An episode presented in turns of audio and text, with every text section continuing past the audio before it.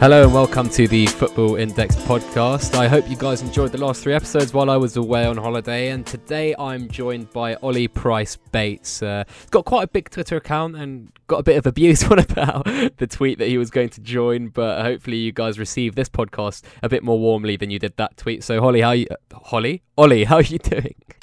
Yeah, um, feeling like there's a there's an army ready to pounce on anything bad I say. But apart from that, yeah, um, good. Thank you. Good stuff. And uh, how long have you been on Football Index? And tell us a bit about your journey so far on on the platform. Um, so I guess I finally decided to join about three months ago. Um, I, I was aware of the index, but I'd never sort of taken it too seriously. I, I, I wasn't sure how sort of professional the platform was.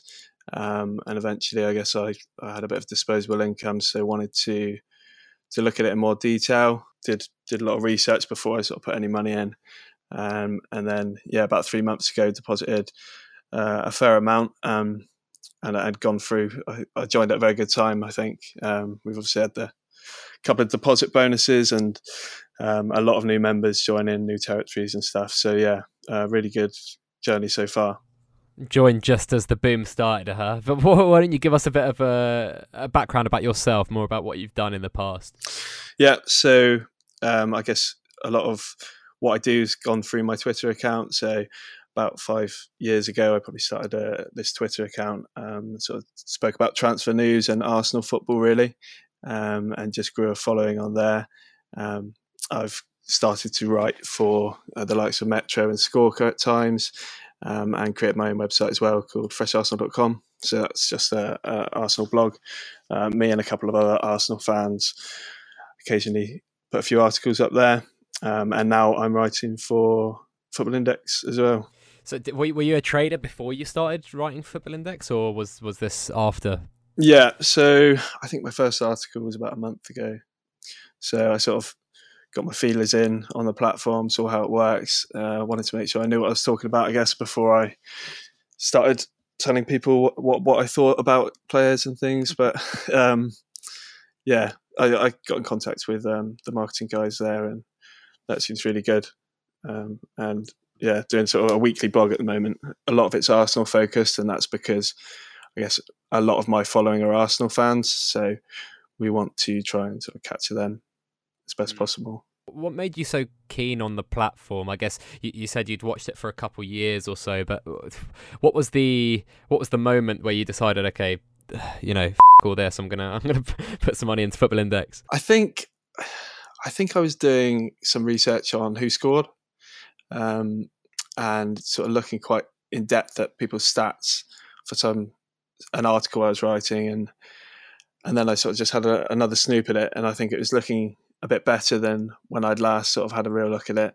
Um, and then it just intrigued me really, and I started to think, you know, this is a good way to sort of make make money off individual players. I think that's the unique thing about it, which really attracted me because you know with standard betting, all you can do is bet on goal scorers maybe, but in terms of sort of overall performance, and I like the fact um, you can do research on players as well because I do a lot of that for writing that I do. So the fact that you could make money on on a player that you've you know found that has uh, potential on the platform uh, is what really sort of attracted me. I guess I think that advertising on WhoScored is very clever because I guess a lot of people are in my situation when they go and look at the stats um, and then come across it. A quick one, actually. It's a slight tangent. And you mentioned that you've been writing for the Metro beforehand. And in the last episode, we did kind of a media buzz special where we talked about uh, media buzz and, and what gets accredited and what doesn't. Uh, uh, and we talked a bit about how potentially, or there could be a potential for some gaming from writers or editors. And uh, how much more regulated or harder is it to do that than maybe the perception is from the outside in? Do, do you know what I mean? Yeah. So all I would say is from my experience of, of journalism, you don't tend to choose what the article title is. Um, that's normally done by people that aren't actually writing it. Um, but then you could say, I guess, that those people that choose the headlines could have things invested in those players. So it is a tricky one. Um, and I listened to when you chatted about that the other day. I'm not sure how Football Index can sort of tackle it, but yeah, in, in terms of the writers themselves, they don't tend to choose what exactly the headlines look like. It's uh, it's sort of a specialist team to adjust that um, to make it as optimized as possible. Mm, mm, interesting. So uh, maybe some sort of uh, ban for that whole team or something like that is the only thing I can think of. But um, and and uh, speaking of your kind of perception of the product that we, we touched on earlier, what was your perception of the product in, in general, maybe two years ago, compared to what it is now or when you started investing? Yeah, I think just uh, so much of this and it is trust, isn't it? I mean, if you can get traders trust in in the company, um, they're going to be more willing to invest their money. And for me, three months ago, they gained my trust, which they hadn't managed to do when I'd looked at the platform before. I'm not sure exactly what that was. I mean, a lot of it was probably, uh, you know, that I wasn't really aware of that they were doing, but just overall, a bit more of a professional look, um, a bit more professional in their communications maybe than they were before um, a bit more transparent in terms of the actual team members and things like that. I like that you can uh, chat to some of them on Twitter themselves, mm-hmm. um, because I guess when I first saw it, when the when the website wasn't great and you couldn't really see the background on the company or the history, there was a bit sort of like, you know, am I just throwing my money into something that's a bit of a scam? That's what people think. I, am afraid when when when it doesn't look professional enough. But obviously, I'm gutted I didn't didn't put the money in two years ago because, yeah, I'd have a lot more now.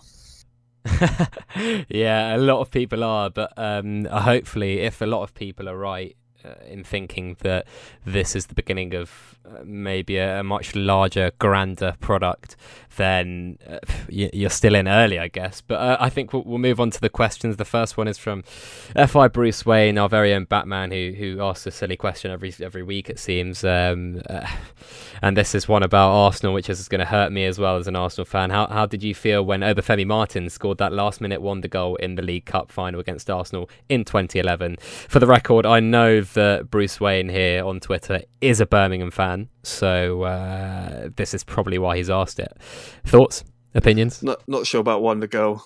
I think that's a bit bit mean, but I guess at that time it's just like we couldn't we couldn't win the trophy, could we? So when it happened, it was sort of like, are we ever going to win anything ever again? Uh, I mean, th- thankfully, Szczęsny and Koscielny have improved a lot since then. I think they were both quite young. Well, Koscielny wasn't that young, but he was new to the new to the league. He's improved a hell of a lot. So, yeah, obviously not a good day, but um, at least we've ended our trophy drought since then. that was a terrible day. I remember waking up and just being so excited, but uh, I'd actually had a dream that we'd lost it. so so I woke up and I was like, oh my god, thank God it was a dream. And then to like relive the pain, it was awful. I watched it with about uh, four or five other Arsenal fans, and it was uh, it was absolutely terrible. Yeah, it was one of the worst times I felt as an Arsenal fan. But won't uh, settle on that too much. I mean, Birmingham have been relegated since exactly. and aren't doing too well in the league at the moment. So I wasn't going to uh, mention it. I'm glad you did. um, but the next one is from Index Complex. How much did it cost you to buy all these followers, Oli? Well, why do you think I'm on the index? I need to make my money back. thousands, thousands of pounds.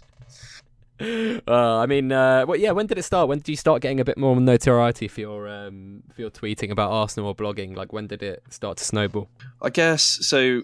My account used to be called Transfer Addict, I think it was, or something like that. So I sort of went to the foreign press, um, where before things sort of was picked up by the English media, uh, in terms of transfer rumors and stuff. And I guess quite a lot of people might do that now, but at the time, uh, people sort of followed me to get that news first. I was quite addicted to transfers, hence the name.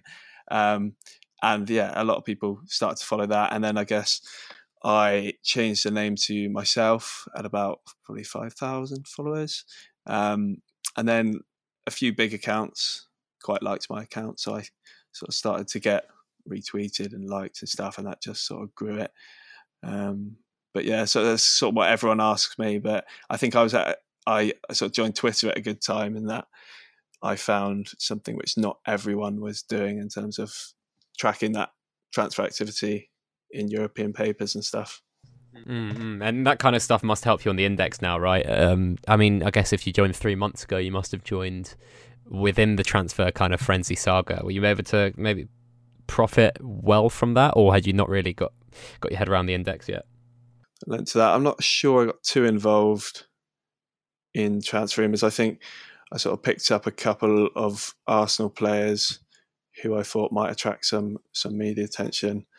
Um, I know Özil was one of them in terms of the Germany stuff and whether Emery liked him and things like that. So I, am closest to Arsenal, obviously. So I, you know, have an interest in in several of those players, but I don't think I sort of jumped on anyone who was about to move, mm. to be honest. Mm. Well, maybe something to look at in January then that uh, that could be quite profitable, especially if you've you've you know got in good insight into this, and maybe if you did that for a while, you can kind of tell what's real and what's not according to certain journalists, certain outlets, etc. Exactly. I mean, I, I sort of I sort of semi avoided it because I guess from my experience, I've seen so many transfer rumours that you know, I I anticipate that the players would rise for a day and then they'd go away because everyone realizes it's not true, so it, it falls. So only I'd probably only act on it when I'm really sure that there's some substance behind um, one of the rumors. Mm, mm, definitely, so that that can happen. There can be some silly rumors out there, but we'll, we'll move on to the next question. And I think uh, this is the first legitimate one. This is from uh,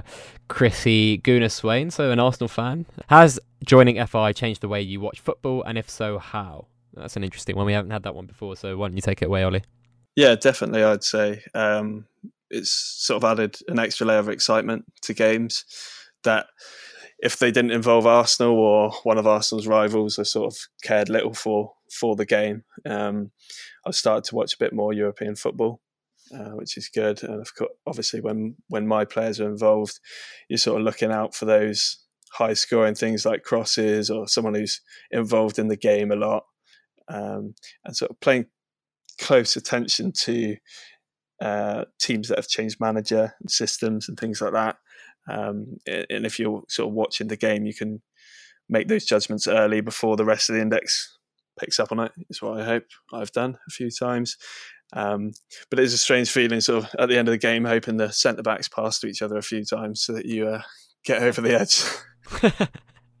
That's such a strange feeling, isn't it? Especially when you're kind of close to the end of the game and you're like, okay, right, he probably needs about five more points here, just hoping that a player gets fouled or passes, or even worse, when a player's winning and he's winning by only a few points and he goes offside or he picks up a yellow card. It's it's just such a strange feeling. Whereas maybe you know in fancy football, an offside doesn't really matter when you're betting on traditional things, especially specific players. It's usually goals or yellow cards or shots or whatever. Um, it, it's not quite the same uh, with with those little passes or offsides. It's, it's quite strange, isn't it? Yeah, exactly. And I, I, don't think I've ever been so gutted about a substitution oh. before. But there's several uh, players that I still I, I hold most of them still, but when they're so close and then they get subbed, uh, it, it, yeah, it, it hurts, but it's it's an extra layer of excitement, isn't it? So it can be really good, and at the end of the day, if it makes you enjoy the sport a bit more, I think I think that's good. it definitely gets you on the edge of your seat for for such strange things. I mean, uh, you know, a winner from a player that you might dislike or whatever you, has you raising your fist in triumph on occasion. But that that uh, substitution thing is quite prevalent in um, fancy football as well when a defender gets subbed before 60 minutes or uh, a player gets subbed before they've scored any points. It's it is a weird one for football index to for example choose to only allow clean sheets for defenders that have played the full game uh, which is something that a lot of football index traders have talked about. Oh i had a nightmare i think it was two weeks ago um, one of my defenders I think he went off injured in the 88th or 89th minute, oh. and he was 10 points behind or something. So the the clean sheet points would have got him the dividends. Oh, so yeah, it, that was very gutting. It's not only the dividends, isn't it? It's kind of like the another big score to add to their maybe past yeah. high scores, and that probably makes them appreciate a bit more in price. Um, it, it's it's it's tough. But what have your tactics so far been maybe in the last three months uh, i mean maybe you don't have that many at the moment because you only started trading recently but what what has changed since you started uh, football index? Um, i guess so I, I, did a lot of research on pb data before i bought anyone um, just really understanding that matrix and how it works uh, and then i sort of i think i joined towards the end of the world cup and players not at the world cup had dipped a little bit. So I, I picked up quite a few of those um, and, and saw some good rises. in them as the season approached. Um, so I tend to, I guess my strategy is a little bit more patient. I don't buy someone when they've scored on the day or anything like that. Um, I tend to stay away from that, and I probably pick up players who just miss out on dividends if they've shown that they've got the potential to win them in the future. Um, you know, you sometimes see a score at 150, but they didn't get a game-winning goal or something, um, and you you know you can see them picking up a game-winning goal in the future. Um, I I don't trade an awful lot. I, I did in the first sort of month or so, in terms of I cashed in on a few rises from people who rose as the season approached. Mm-hmm. But now I've sort of got 65 players, um, and I believe in them all. I guess I believe in them all to deliver across the season, um, and I won't really sell unless I'm quite concerned about someone or if I feel like they've risen too far. Mm-hmm. Mm-hmm. And, and so, what, what what do you class as too far? Do you do you look at that as relative to other players, or what their their dividends earnings could be? Because I think there's been a lot of talk about what could a player potentially rise to in terms of max price compared to the current current dividends on offer. So I'd be interested to know what you deem as overvalued, if that makes sense. Yeah, I, both of those things really. I mean, I, I compare against players similar to them. Um, I then look to see will this player return 10% in PB? I don't think you can really estimate MB for, for most apart from the, the very top. But can is this player capable of returning at least 10% PB over the course of the season? If I'm if I'm sure of that at their new price, then I would hold them. If if I'm concerned that they're probably not, then I may look at selling. But I mean, there's so many variables. You know, that player might you might anticipate that they're linked with a move in January, so you might anticipate MB and, and keep hold of them. Um, so I, I, make the decision on the individual really, but you've got to sort of ignore the green and and make that decision on their latest price. Yeah, definitely. I think a lot of people get hung up on the on the green and red. Uh, it, it's a strange one, but I think uh, I, I, saw a lot of people, for example, telling me that they'd sold Pogba today or or instant sold him. By the time this goes out tomorrow, he could be up a pound or down a pound. Who knows? But a, a lot of people said, "Oh, I don't really mind because he was still my highest ROI."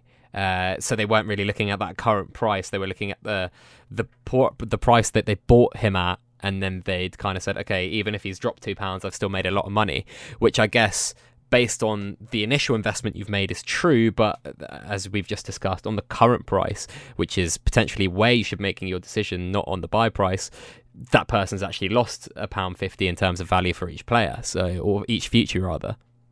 Yeah, exactly that. And I mean, I'm looking at it from perspective that I want to make money every month um, not just on my initial investment. So to do that, you need to, you know, as nice as it is to have some huge rises on players, um, you need to make the decision. I sort of uh, fill out my spreadsheet once a week, um, and I look at the percentage change in the last week, look at why that might be, um, and if someone's had. You know, a rise, as I say, that I think might maybe unwarranted. I might look at selling a few or selling completely. Mm-hmm. And how important has that spreadsheet been? Because a lot of people I know don't really track their profits, or some people even track their players, which I think is maybe quite extreme for someone who, who trades quite in and out of players like myself. It is kind of tough to keep on top of. But how, how important has that been, keeping an eye on, on those kind of statistics? Oh, yeah, massively. Um, I've made some of my best decisions on that sort of percentage change in the last week figure. Um, so sometimes I've sort of seen a, a two, three percent drop in a player who it might just be the case of a, a, particularly large trader cashing in on them, and then that presents an opportunity for me to buy more if I still believe in that player. And that that's happened a few times, and that that player has then gone on to rise quite a large amount. So it it helps you really see how those players are, are performing and the perception of them, and whether you should be buying more or selling. Uh, I definitely advise that people even if it's a basic spreadsheet, just to. The other thing I record is um, dividend yield on that player. Uh, so I just track every time we, the player gets a dividend. It's a good way of seeing who's returned what so far. I've had a couple of people return 20% odd in, in the three months that I've been on. So it's, I don't know what I'd do without my spreadsheet, to be honest. Seems like it's uh, very central to your trading strategy. So, what's what's been your biggest mistake so far in terms of an individual trade? Is the one that sticks out in your mind, which was uh, a really oh shit moment? yeah, um, I've definitely definitely made a few mistakes. I'm just trying to think of an individual individual one. Um, I got stung on Verdi the other day. This is why I don't do the match day market. Um, so he'd scored a goal, and I think I just seen Napoli concede, which meant that Verdi was going to get the game winning goal bonus. Um, but then he was very quickly taken over by someone else, and I sort of bought at the very peak of his rise because he'd already risen because he'd scored. So I just tend to stay away from that now. Um, I did have a few people that I sold a bit too early. Um, but it's it's very difficult to get everyone exactly right, and I've still still made you know a, a very healthy percentage increase on initial investment. Um, so I'd say to people not to get too down about that because I've made several very bad trades um, and still sort of up up forty percent in three months. So there's opportunity to make a lot more. Don't beat yourself up about it because I, I definitely did. I think on a couple, um, and and also selling players and the next day they buy they they get dividends and obviously then get capital appreciation and rise as well. That's a bit that hurts. yeah, for sure. I think everyone's made a bad decision when it comes to trading, and you always think, "Oh, I could have made more," but you have to take a maybe a step back sometimes and think, "Okay, I, you know, a, a lot of traders, and, and, of course it's hard to compare, but in, in financial markets, look to win 55% of their trades, which gives them a, a, relatively decent yield in compared in comparison to you know what some bank accounts offer in terms of uh, of interest. So it, it, you, do have to take yourself back a, a bit, and, and also remember that you know 95% of punters on traditional uh, sports books lose money so you have to think a bit of that maybe that you're even if you're making maybe only 30%, 20, 30% a year, uh, dis- disregarding your portfolio size, that's still way better than a lot of people uh, who are investing or betting on a lot of different things, aren't they? Yeah, and I mean that's a, that's the other good thing about the spreadsheet is it gives you that sort of holistic view. I think people can get hung up if their 24 hour stat is red, um, and get mm. quite downbeat about that. I, I'm I had a week uh, I think it was last week actually, where every time I loaded the app, it seemed to be in red. Um, but when I actually did my stats, I was up um, quite a lot that week. It was actually one of my better weeks. So not sure how accurate that that it, is. It is not. Um, Disclaimer. Do not yeah. do not base your success off the the red or green off that uh, seven day, twenty four hour, or especially the all time thing because it's that one. That one's really strange. Yeah, I mean, for me, I've obviously taken money out a little bit and put money in, so that's completely warped anyway. So that's why I need a spreadsheet for my sort of overall uh, percentage increase.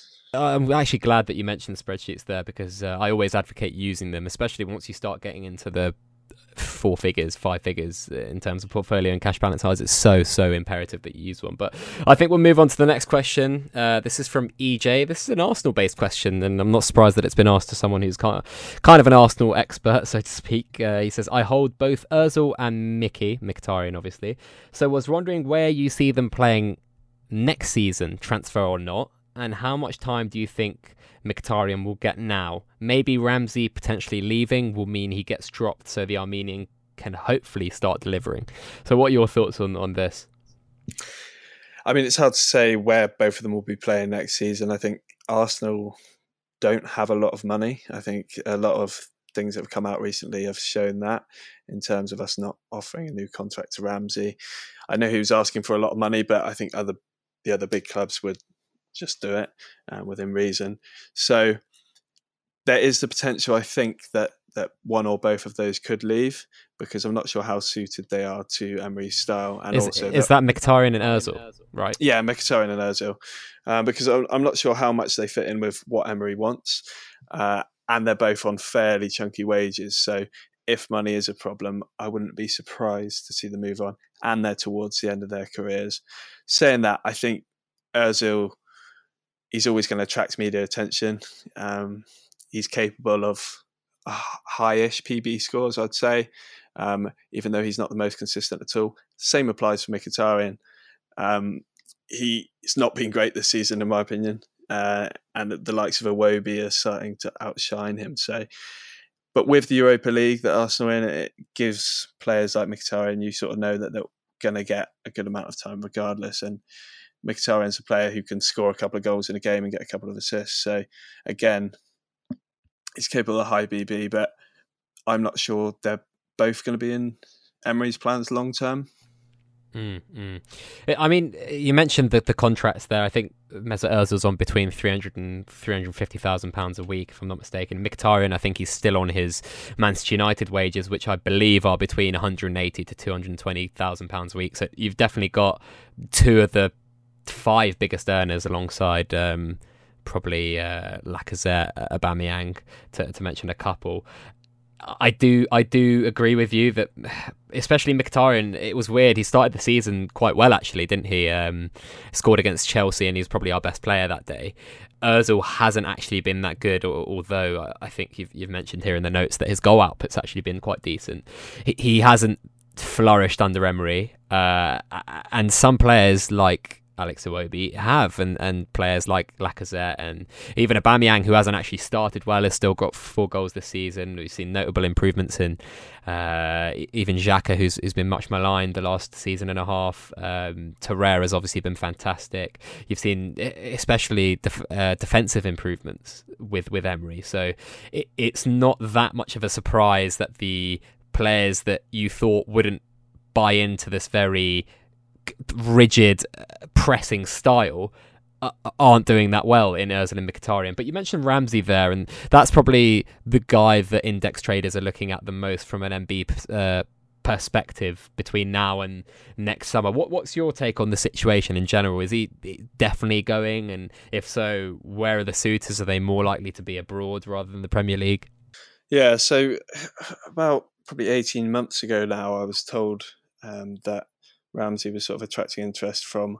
It surprised me at the time, but I was told actually Real Madrid and Barcelona were both interested in him, um, and I think what has happened is Ivan Gazidis has sort of agreed to a deal, put his stamp on the deal with with Ramsey in principle, because you saw Ramsey's agent sort of tweeting some stuff as if they were about to announce a new contract a couple of mm. months ago, um, and there was some pictures I think of him in the team shoot of him sort of raising his eyebrows at the newspapers yeah. and stuff. So I think that was pretty much over the line with Gazidis. Um, and now the new opinions and perhaps Emery's opinion, because Ramsey hasn't started too well, is that he does not deserve that 250 um, figure that's that's been banded about. Um, I I don't know if hundred percent he will leave. But perhaps there will be some flexibility from his agent and sort of be willing to go down. But at the same time, I mean, for a player that's been there for so long, I think he's a bit insulted that um, this has happened how it is because it's, it's probably not the best best scenario to sort of be agree a deal on principle and then to back out of it. Um, but I think wherever he goes, it will be a fairly big club. You know, he, he he's got a lot of quality. Um, Juventus is another one that's been linked. So I can see him getting a good move. I can see him attracting MB. Um, obviously, he had a fairly big rise, I think, about a week ago.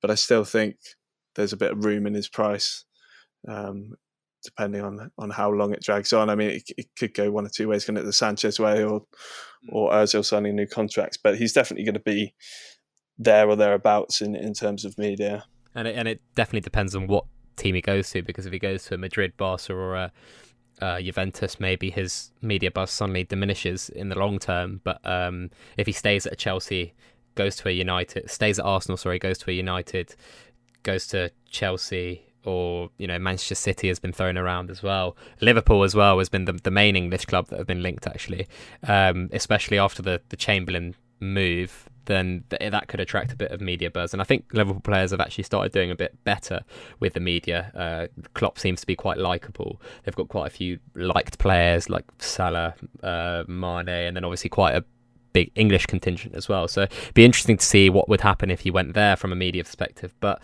it, uh, it, it's a strange one. What, what do you think Arsenal should pay the money and, and keep him, or do you think it's time to kind of cut times with with someone who's part of the old guard and then maybe looking at moving on Özil and Mkhitaryan in the future as well? I mean, I've, I've got emotional ties to Ramsey purely for the fact that he scored those two cup cup final winners. Um, but and he's been here for so long. He's a hard worker. I'm not sure he warrants those wages. And to be honest, I'm going to back the manager uh, in the decision he wants to make. So if he feels that we can use those wages elsewhere better, then you know I'm fine with that. I'm not going to um, you know get angry at that decision. I don't think he's so good that we have to throw money at him. Um, so yeah, we need to get players that for Emery's style. Mm, for sure, uh, uh, it's kind of strange though because I thought he would he would have been one of those players, right? He's, yeah, same. Quite intense, yeah. uh, runs a lot, uh, technically decent as well, uh, but maybe on a tactical level in a in a two man midfield stuff. Yeah. yeah, positionally, I'm not sure he's he's quite got it. Um, and obviously, he hasn't. I don't think he scored yet this season. So if he's playing further forward, I think we've got better players, you know, Ozil, maybe even Mkhitaryan in that number 10 role if we're going to play with the number 10, which I'm not sure Emery wants to anyway. So I think it's perhaps positionally and, and maybe he sort of feels he's too good. He's better than he is. I think Emery sort of thinks that a bit about him. Yeah, and, and he certainly doesn't have that kind of marketing appeal that Özil does. I, I think a, lot of the reason why Özil was resigned uh, and we paid him the money rather than Alexis Sanchez is because of his like kind of global brand. Uh, and a lot of players want to come and play with Mesut Özil. We probably saw that with you know Aubameyang, Lacazette, um, even Mkhitaryan to some extent. But and just to actually have a household name at the club does a lot for its marketing value. So I think that was probably one of the reasons that Arsenal stumped up the money for Özil. Keep that kind of big name status at the club. Yeah, and I think we needed to at the time, didn't we? I know, I know it might be causing problems for us now in terms of the Ramsey contracts, but with Sanchez going, if Özil had gone as well, and then Wenger had gone, you know, it just it doesn't look good for the club in terms. Of, those are three big names, as you say, in terms of marketing and stuff. So, I don't, you know, Özil might leave, but I, I still would say that we were right to give him the contract. I agree, did. especially considering it was only a was it a three year deal, right? So you, when when you when you give him yeah, that, yeah, of course, half. three and a half because of January, you give him that three and a half year deal, and you say, right, we're going to have a new manager coming in the summer. He has three years with uh, a team that has still got a very marketable asset to try and entice players, try and sell season tickets, and try and keep this kind of big team nature about Arsenal, if that makes sense, because uh, I think that's one thing that um, maybe Liverpool didn't do, for example, when they let Torres go and and um, they had players like Voronin and, and Peter Crouch uh, up top. It was it was kind of hard for them to rebuild. Uh, on the other hand, you had uh, Manchester United, as soon as they dropped out the top four after the post Sir Alex Ferguson era, you had the likes of Di Maria, you had the likes of Pogba being bought, and whether or not you think they've been successful, they certainly keep that aura around the club, which is, is quite important for a team and, and something I quickly realised, even though I might not be Ozil's biggest fan. But you, you mentioned even Gazidis there at some point. Uh, he seems to be leaving Arsenal. Do you think that will have any impact on, on Arsenal in terms of their spending or, or their on on pitch ability? Do you think some of the other guys at the top will have a bit more of an influence into the type of player that we'll be buying or targeting? I, I, don't think we've directly replaced him. We've um, sort of given some of the responsibility to Raul Sanllehí, who we brought in as head of football yeah, relations, yeah. I think it was called at the time.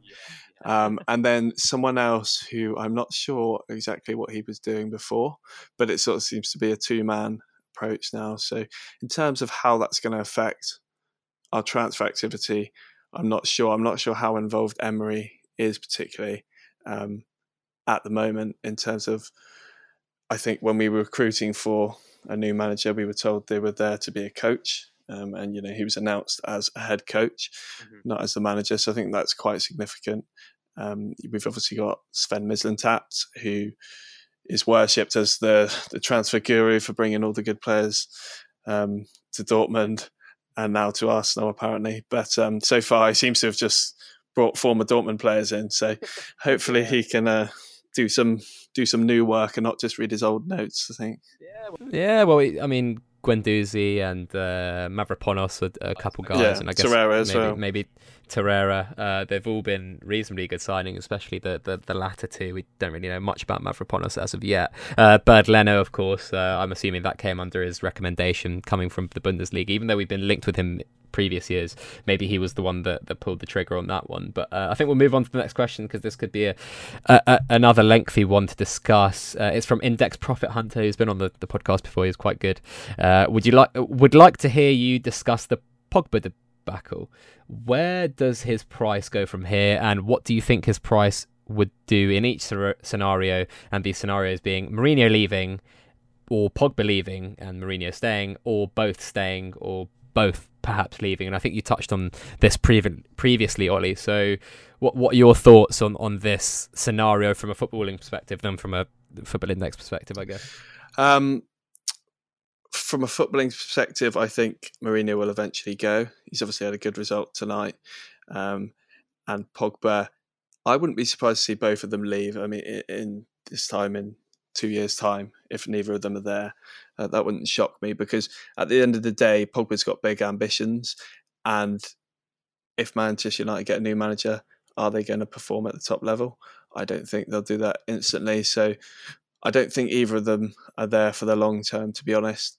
Um, and in terms of what that does in Football Index, it could uh, obviously if he went abroad, I think he'd drop quite a lot um, from because he's a huge price at the moment, and that is because he's attracting so much media attention. But that will at some point you feel dry out. I don't think he's got the quality to stay there like Ronaldo and Messi, etc. Um, unless he, you know, takes the game to the next level, it's possible. And he's a very good player, but I can't see him out of Barcelona or back at Juventus attracting the sort of MB that he's getting now. So I think his price could be very high for for a while yet, but in terms of long term, I think he probably will fall. Um, that doesn't mean to say that people can't make money off him in the short term. Personally, I've stayed away. I think I bought him uh, very briefly when I saw that video of Mourinho and, and Pogba sort of arguing in the training ground the other week, and I, I saw the video come out straight away, so I knew that his price was going to fly. Um, but I sort of got on him and, and got off a couple of days later, just because I my strategy is fairly long term, and I want to believe that those players over the course of a season or or even the three years um, will rise in price and deliver dividends. So I've personally stayed away because of the uncertainty, I guess, and there's but there is definitely money to be made. I appreciate that. You know, some people will say, "How can you? How can you not have him?" But that's just my approach, my strategy. It's definitely a weird one because he keeps getting to a price where I'm like, oh, I don't want to buy, and then he just keeps increasing. At this point, with the amount of uncertainty, and I've always said that if Mourinho leaves, then the media will be less focused on him, unless he turns into kind of like this Cantona uh, esque figure, and you've mentioned he might not have the quality to to become that kind of proper talisman for Manchester United, where he maybe scores 15 goals a season and um, wins them games and helps them win trophies. I think the squad itself isn't isn't good enough at Manchester United to do that currently, and especially the style of play obviously doesn't suit PB, so it's very hard to justify his price if he's not in the media. So, I mean, you touched on you obviously touched on Mourinho there. Who do you think probably comes into him uh, in for him. And, and, you mentioned that one of your strategies was buying players based on a new manager or a new system. What what do you think this could do to Manchester United players if Mourinho leaves? I think uh, Zidane seems to be the bookie's favourite, doesn't he? He seems to be keen to get back into management, um, and it would be probably good for Pogba with that French connection. Um, I think initially we'd see a rise in a lot of United players just because of the anticipation of oh they've got Zidane they're going to suddenly be amazing for PB and and win all the games. Um, whether that then drops again is the other thing. So uh, I, I definitely look for opportunity within the United squad. I think if if his departure is confirmed because I think with a, a squad of that quality they can't do worse on PB with another manager. I'd say really.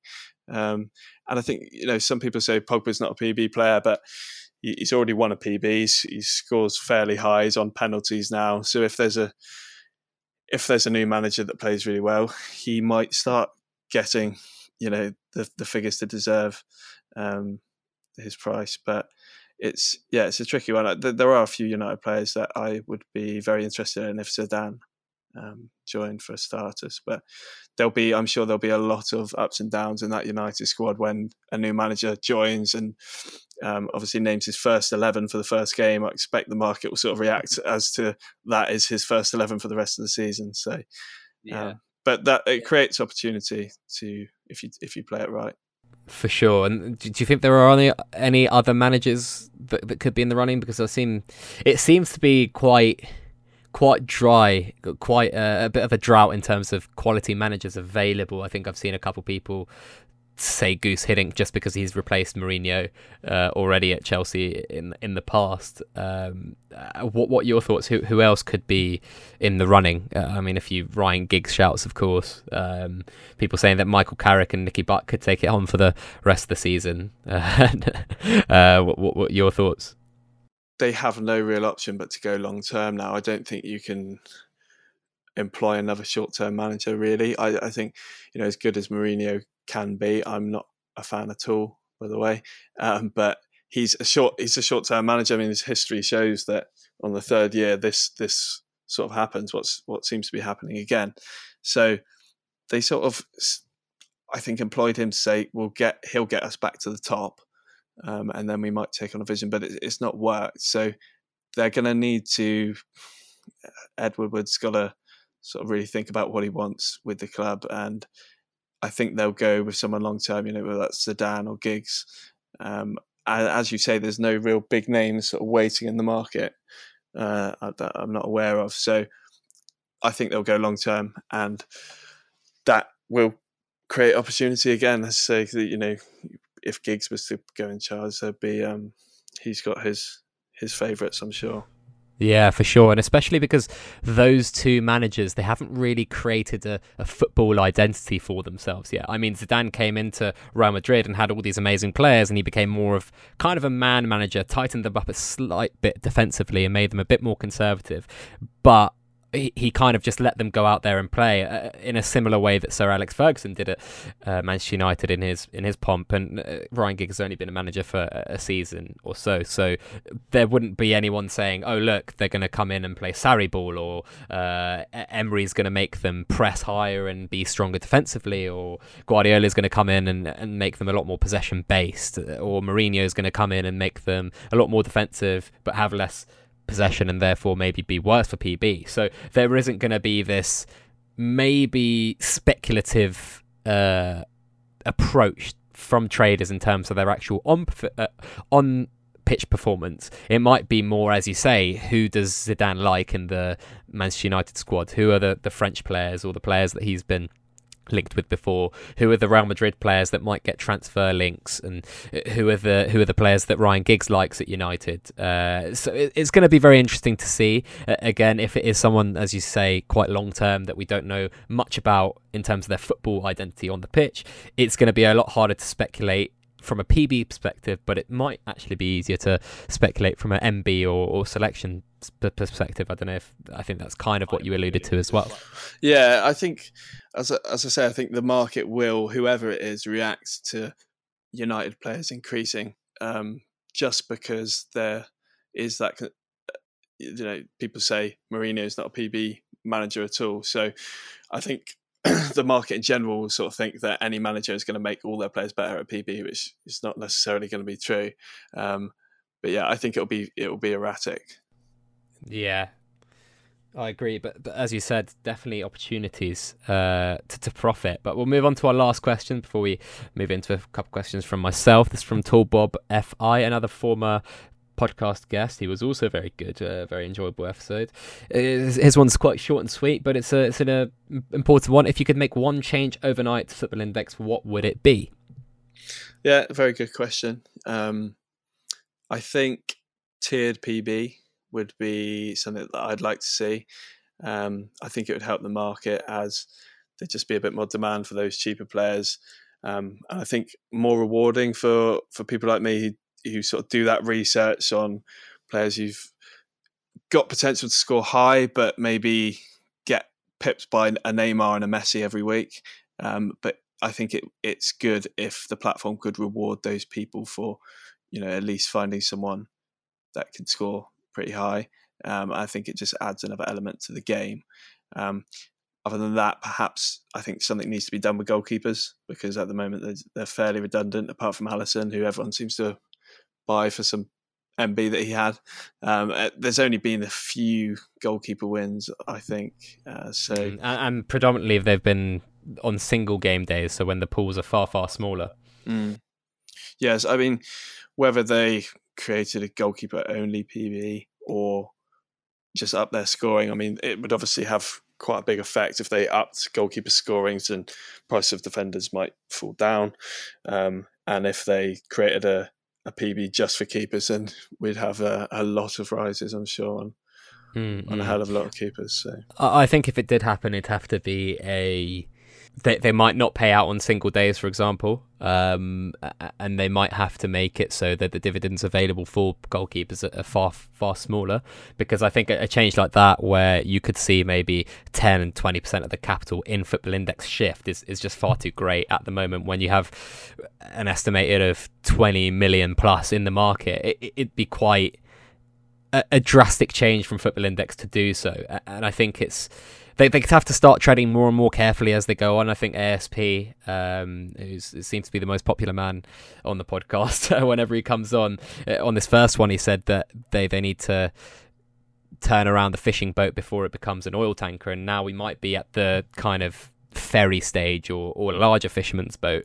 So it might be not not a case of now or never, but consider uh, definitely in the next season or so uh, if they do make changes they they kind of have to be careful with them. But if they do then maybe like a, a lot of people have called for an increase in dividends say before they change the performance buzz scoring algorithm so that the you know materially some of these values aren't affected uh, as much as they would be. Um, and a lot of people like yourself have actually called for tiered pb rather than a direct rise in dividends. So maybe they rise performance buzz uh, uh, dividends, but through a tiered method rather than just rising the actual payouts for star player. Uh, I I don't know. It's it's an odd one, and it's uh it's one that people keep calling for and i guess if there's enough demand for it football index might look at it and say hey um, this might increase the value of maybe cheaper players, for example, uh, as as you mentioned, um, and, that might be more rewarding for customers that might not have enough money or might not has have as much money, and therefore it might retain traders slightly better and make it slightly more accessible. Uh, I don't know if you agree with that. Yeah, I think I think PB personally is what makes the platform exciting. And going back to the first question, that's another thing that sort of made me join that I noticed it wasn't just paying up for for media. Um, I think it's huge in terms of people can actually research and feel sort of rewarded when they when their player their and their research pays off. Um, so adding increasing PB dividends and you know tiering that for the top three in each in each section maybe um, I think would be great for the platform because you know, just some early feedback from people who I know. They're sort of, oh well, the only the very top player gets this, so it can be a bit disheartening at the start. And as you say, especially when those more expensive players win it, who some people, you know, it's just it's just too much to invest in them because you know they might only be playing with you know 50 100 pounds so you can buy a couple of the top players, and then you get four p, and it's just and, and, and percentage wise, it's the same, but it's the it's all done on perception, isn't it? And if if people, if new traders are experimenting with hundred pound or so, um, and there's a, a couple of p coming in, then I think their perception would be that it's maybe not worth their while. So I think more can be done with PB, but obviously, with as you say, with the amount of people that we've got in the market now, um, they need to be very careful with any changes because yeah, it could it, any change really can massively affect a person's price. So, but that, that that's the one thing I'd like to see. I'm not sure exactly how they do it, but um, yeah, I think it would definitely add add more to the game. I think PB should be more awarded than MB. Um, yeah.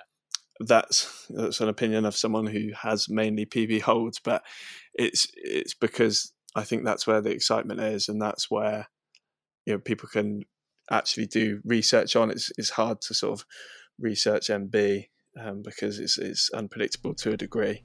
Mm-hmm. I mean, also your your initials are OPB, so uh, I guess uh, you'd have to back uh, Performance Buzz, wouldn't you? But I think that Football Index it might also be in their interest to water down media buzz slightly because it's so predictable in terms of what profile a player unless we get to the transfer window of course during the season it's usually the the big boys at the Premier League clubs. And then you've got Messi and Ronaldo and Neymar. Those are the only three that win it outside of the Premier League really. So it's like do we make the most exciting part of the platform the main figurehead and the main drawing point for customers to come in I think they will in, in, in the long term. They'll definitely increase performance buzz uh, uh, compared to media buzz. I don't think we'll see a, a, rise in media buzz in, in the in the future, to be honest. And I think this is something I've written about in blogs and, and said on Twitter to quite a few people for well over 12 months now, 18 months, that, you know, uh, Football Index will probably look to be increasing performance buzz comparative to media buzz, so it's watered down, and, and they might not have to pay out as much on media than they as they do on performance because uh, realistically, it's where the, the volatility lies. Performance buzz more so than media buzz most of the time. We get to transfer window times where players rise and fall due to media rises uh, or, or potential media, uh, but sometimes you have a player like Pogba that only goes up and then slowly from a percentage standpoint goes down.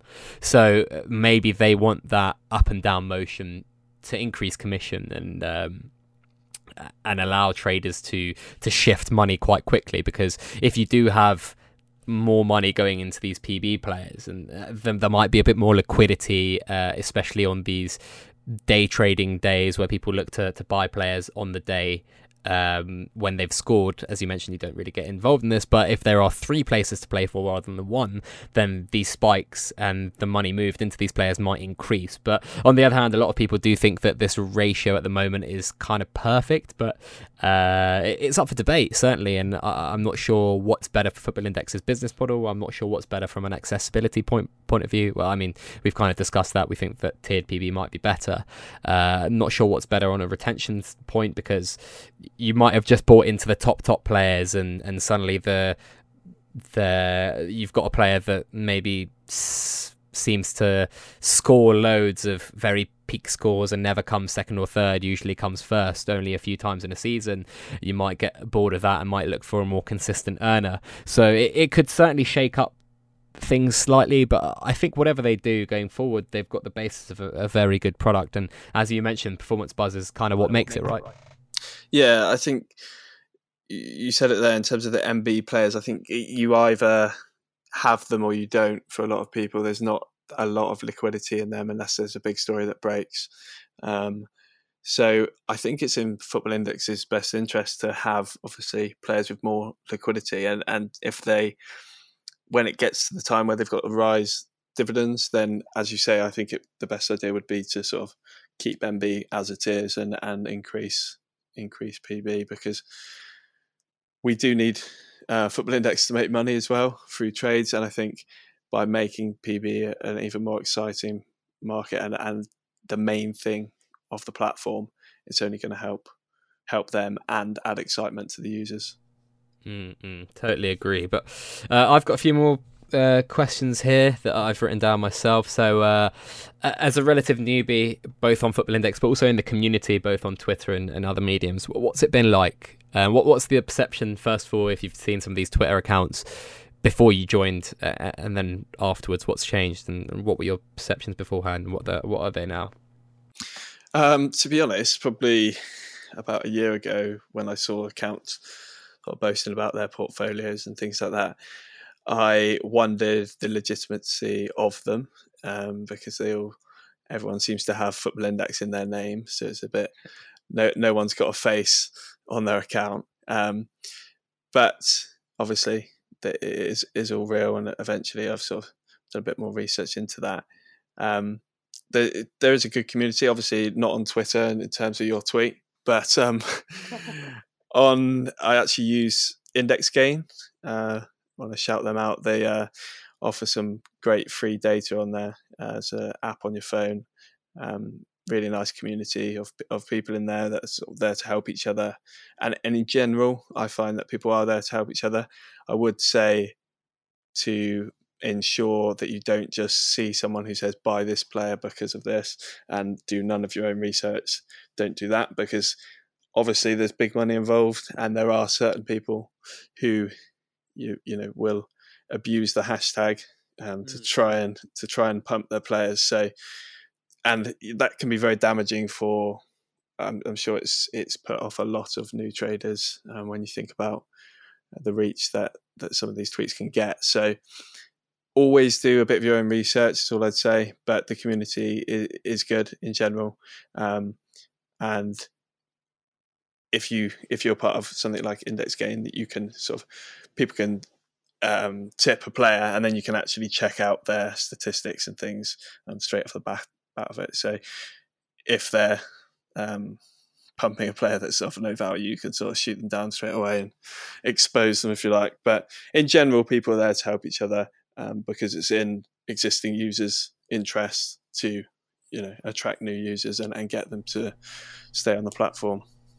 Mm, yeah, I, I, certainly think it's something that we shouldn't uh, abuse that hashtag. Um, and certainly, I think that at the beginning, those those big portfolio pictures have have done a lot to entice people. But I think it's kind of important that we maybe reel that back slightly and and show people that you know it's not going to be like this for everyone. A lot of people have deposited a lot.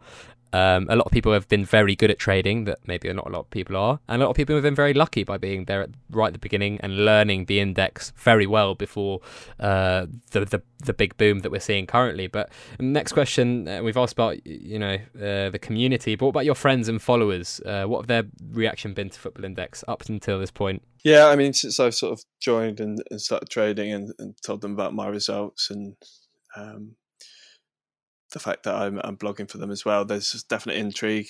Uh, I've got several friends signed up off the back of it, um, and getting a fair few inquiries through on my Twitter account as well, in terms of just basic questions that people have. Um, but once you tell them all about the products, pretty much everyone is keen to get involved and invest. So positive, definitely. Um, I'm sure that we'll get a lot more people signed up. And and what was like what had had a lot of people heard of it before? And did you have to do a lot of convincing or? Um in terms of friends a lot of people i say that i've started you know trading on this platform they say oh yeah i've heard of that but they've never actually signed up. So you know there's a whole marketing um seminar there in terms of when people actually make the decision. But i think word of mouth is such a, a big thing is that if someone you trust is is saying that this is a good thing to invest real money into, then that is often the point where people decide to actually act on it. But what what's usually your hooking line? What's what's the thing that usually does it for you? Um, well, money money involved. To be honest, if you say you know I've legitimately made X percent, X amount um, in in this time frame, and this is how I've done it. I've researched these players. You know, it's quite exciting. Myself and my friends are, you know, quite into Football Manager and fantasy football and things like that. So if you sort of explain that it's another way of feeling rewarded when you find a good player, um, but you can do it across the whole world. It's not just fantasy, fantasy football with the Premier League, um, and also you can make money from it. It appeals to people who already have a sort of deep football knowledge and um, get that sort of excitement from research and stuff. Hmm. So, final one from me: where, where, do you see the product going in general in in the future? Like, what your what what would be your ideal um, future football index, if that makes sense? Do you think this this product will go mainstream and, and take on the big boys from a gambling perspective? I think it can do definitely. I think um, you know from a responsible gambling point of view, I think there's quite a push for that nationwide, and I think if this is marketed the right way, it can be sort of viewed as a responsible gambling um, platform in that you can't just lose all your money in one unless the player kills over or um, goes to jail, as we might see in the future. Um, but you know, there's so, many people out there that blow a load of money on accumulators every week, things like that. So I think they could definitely become mainstream um, as, as long as it's marketed right. And they've made some good moves to to do that so far. But I think um, they can continue to to put it in the right in the right place, and and we'll see a, a lot more new traders. Yeah, I, I've said that so many times. I've actually said this to the to the guys at Football Index. I've said, look, you've got a product here that is gonna lose people less money. So as long as you guys can make enough money, the way you can market this is as you've just mentioned, a responsible form of gambling, which is closer to the likes of DraftKings and closer to, to traditional investing than it actually is uh, gambling. So if you start to do that, then you'll have kind of, as you mentioned, more support from a wider community. Maybe those that aren't even in gambling can start kind of supporting your cause because you're looking at this and saying, right, if I've got a thousand pounds at the beginning of the year, with most punters with accumulators, I'm going to end up with zero at the end of the season. And the only thing you gain from that is the, the kind of the thrill, right? So if if the advantage is that you can make money and have the similar type of thrill, then you know that that's that's something that's going to appeal to a lot of people, but also a lot of people, uh, regulators, for example. Yeah, I mean, you touched on it there in terms of appeal to people who don't traditionally gamble. I, I found that with uh, some of my friends that have signed up, they're not, you know, big gamblers, um, but this is, as I say, a more responsible way of um, investing money, but it's still exciting. Um, and I think with the sort of Motson advert, not bet not over on the final whistle line yeah. he uses, I think that's good. Um, that's a good way of sort of saying it nice and quickly. If they, they go down that route, then I think um, I think that's definitely a, a way into the mainstream because at the end of the day, it's a it's a product that's there isn't any real competition for it if it's marketed right. There's not you know an alternative, so I think they can do really well um, and, and get into the mainstream for sure. Yeah, it's it's definitely the case, isn't it, with with Motson and with Guillem Balagué, the, the legitimacy that they've bought to the product. But I don't know, it, it it's just such an inventive and unique product. The the way now that it's marketing going for marketed going forward is going to be so key to its growth. And uh, that not over the final whistle line is something that no other product can kind of say they have in, in terms of the gambling community.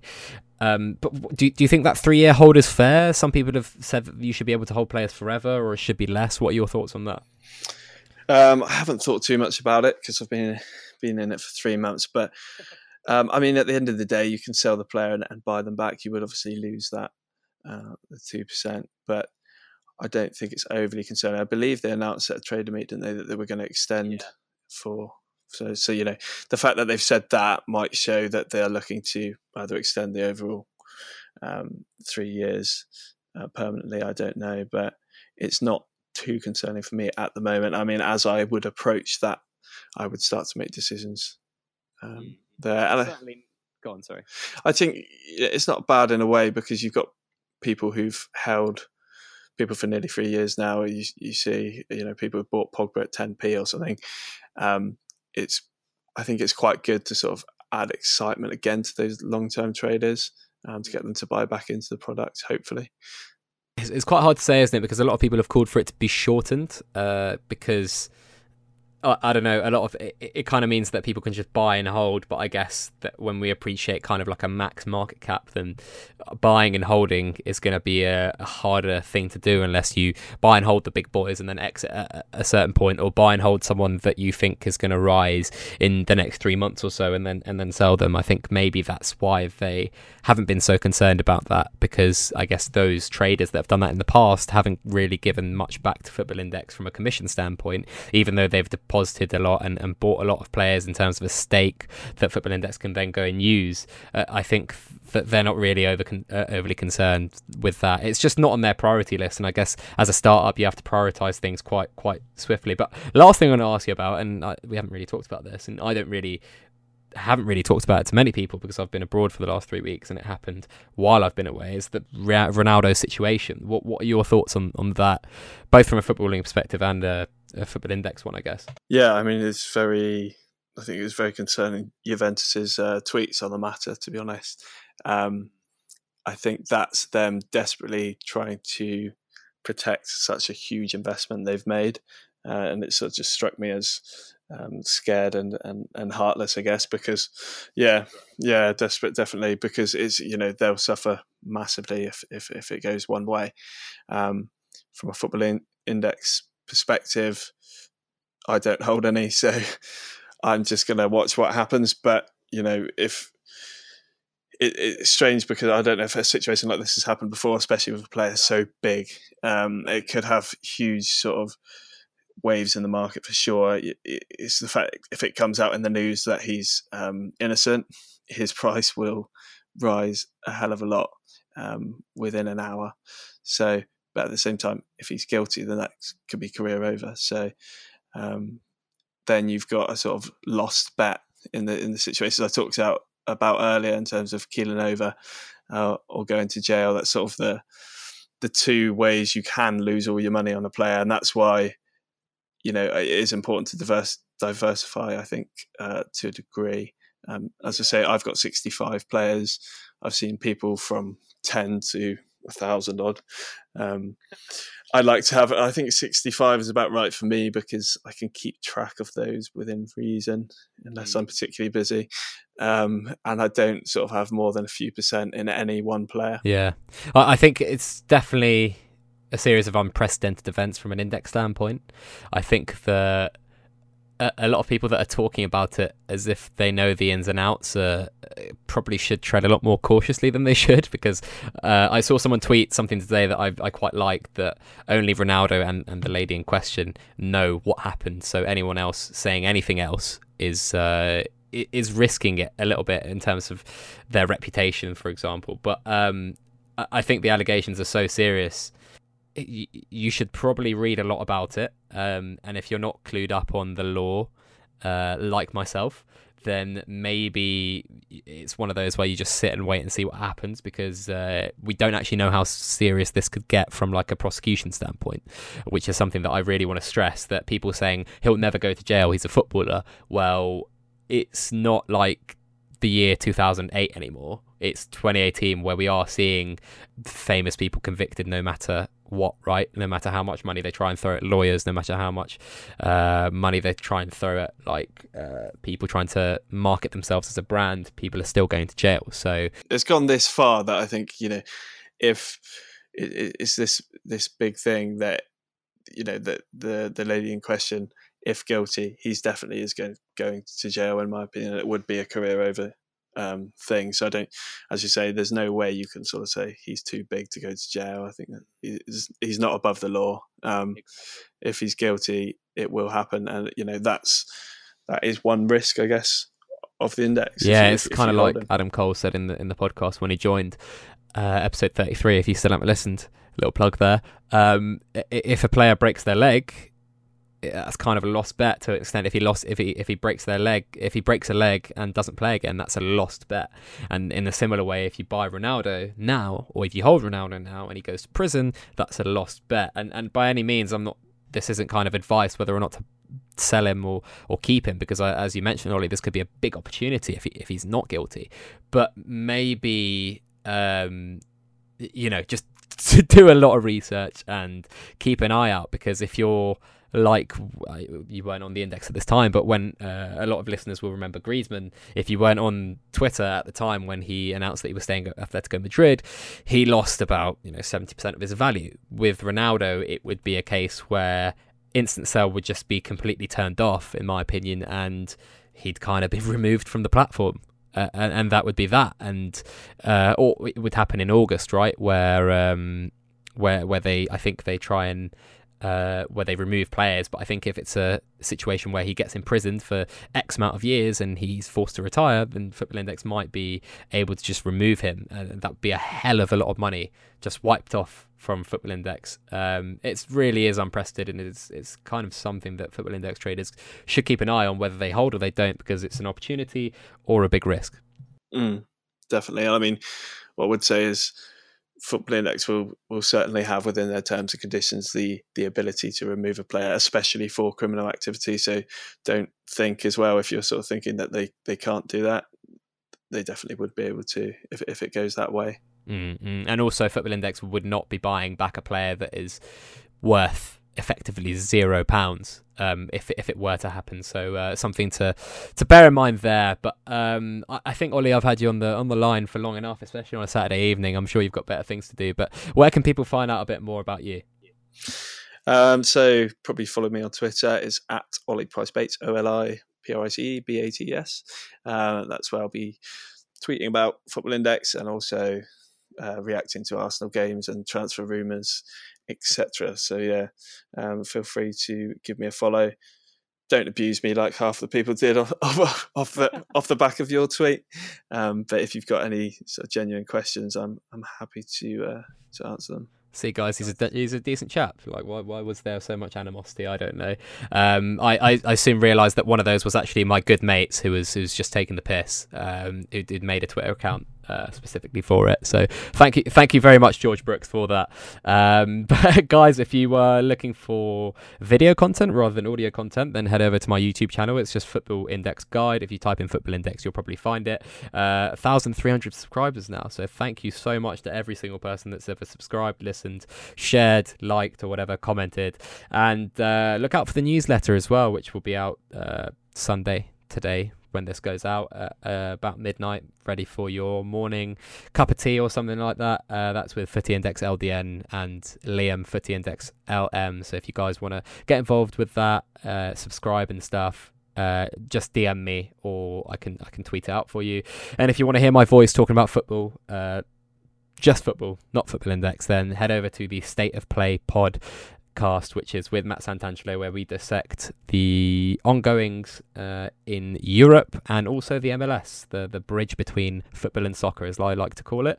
Uh, and if you want to collaborate or sponsor the podcast, please hit me up at football.index.guide at gmail.com or just DM me if you want to. My DMs are always open if you guys have any questions. And thanks so much in general for listening. Uh, have a great commute and also shout out to the guys that don't commute. Uh, it's 2018. Lots of people uh, work remotely. Lots of people don't work. So uh, thank you very much, everyone.